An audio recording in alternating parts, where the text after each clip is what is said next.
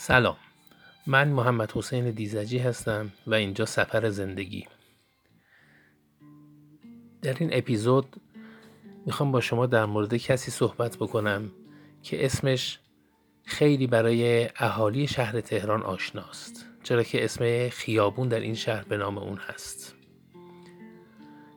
ما معمولا با این اسامی در حد یه آدرس دادن آشنا هستیم. به خیلی وقتا این اسم ها رو و آنچه که پشت اسامی این آدم ها هست درست نمی‌شناسیم و ازش اطلاعی نداریم. این اسم رو شاید من و خیلی از شماها بیش از سی ساله بشناسیم. اما نکته که جالبه اینه که من دو سال قبل با پسر این شخص خیلی اتفاقی آشنا شدم.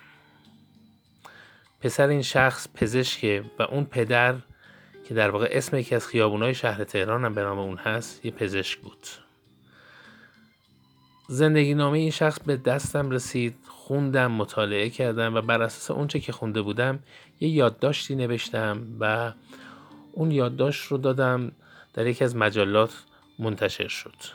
حالا می‌خوام اون یادداشت رو برای شما بخونم. هدفم اینه که پشت این اسامی که در واقع تو سطح شهرهای ما هستش کلی نکته و خاطره خوابیده. سعی کنیم یه نگاه دقیق تری بین اسمها داشته باشیم و یه آشنایی بهتری با اینها پیدا کنیم.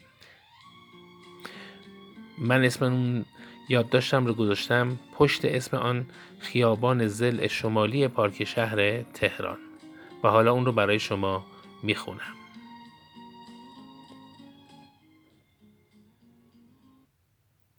صبحها در بیمارستان بود و بعد از ظهرها تا ساعت ده شب در مطب به تبابت مشغول بود. صندوقی در مطب نصب کرده بود و کنارش نوشته بود حد اکثر ویزیت 300 ریال. اگر کسی همین مبلغ هم در توانش نیست هر چقدر که داره بپردازه. اگرم نداره می‌تونه بره. با برخی کسبه و داروخانه های محلم صحبت کرده بود. مقداری پول به عنوان تنخواه نزد اونا گذاشته بود.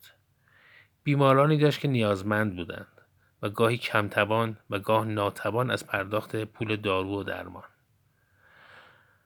نسخه پیچ داروخانه می‌دونست اون علامتی که این آدم بالای نسخه می‌گذاره چه معنایی داره.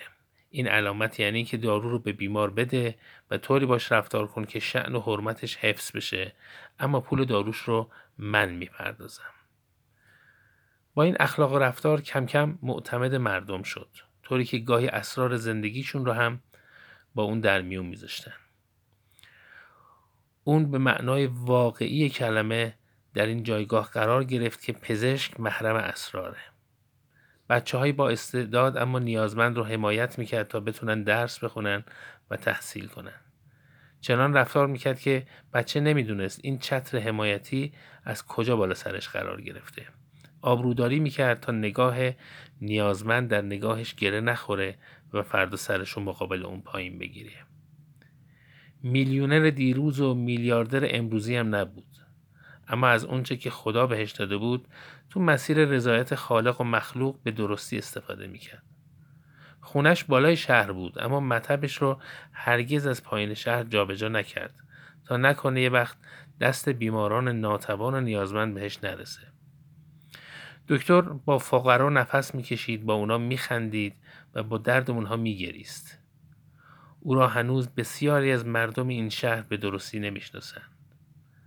الان شاید بیش از سی سال از رفتنش از این دنیا میگذره ولی خب خیلی ها اصلا شناخت درستی از او ندارن. حتی اونایی که از زل شمالی خیابون پارک شهر تهران پارک شهر که حتما بلدید کجاست. چهار طرف این پارک چهار تا خیابونه که هر کدوم یه اسم داره. زل شمالی پارک شهر تهران سالهاست به اسم این آدم گذاشته شده.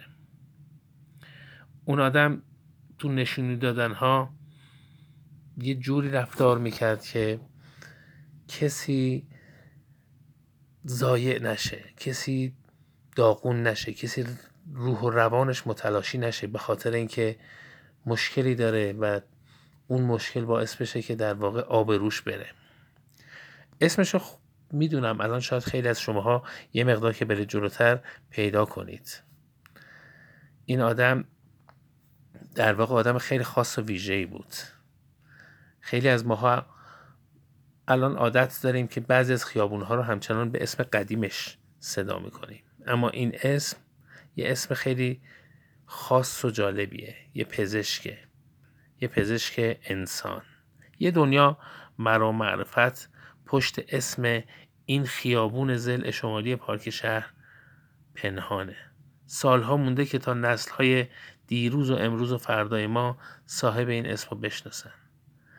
افسوس که برخی از نوجوانا و جوانای کشور ما شماره کفش خیلی از بازیکنها رو می‌دونن.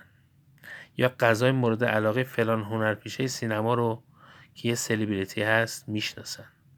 اما قادر نیستیم یه دقیقه درباره بعضی از آدم ها تو کشورمون صحبت کنیم. آدم هایی که بسیار در عرصه انسانیت بیبدیل بودند و هنوز هیچ کسی این آدم ها رو به درستی نمی‌شناسه. من می‌خوام حرف آخر رو بزنم و جمله آخرم اینه که ما هم بالاخره میریم از این دنیا. اما آدم مثل شهید دکتر محمد علی فیاض بخش تا همیشه در تاریخ جاودانه میمونه.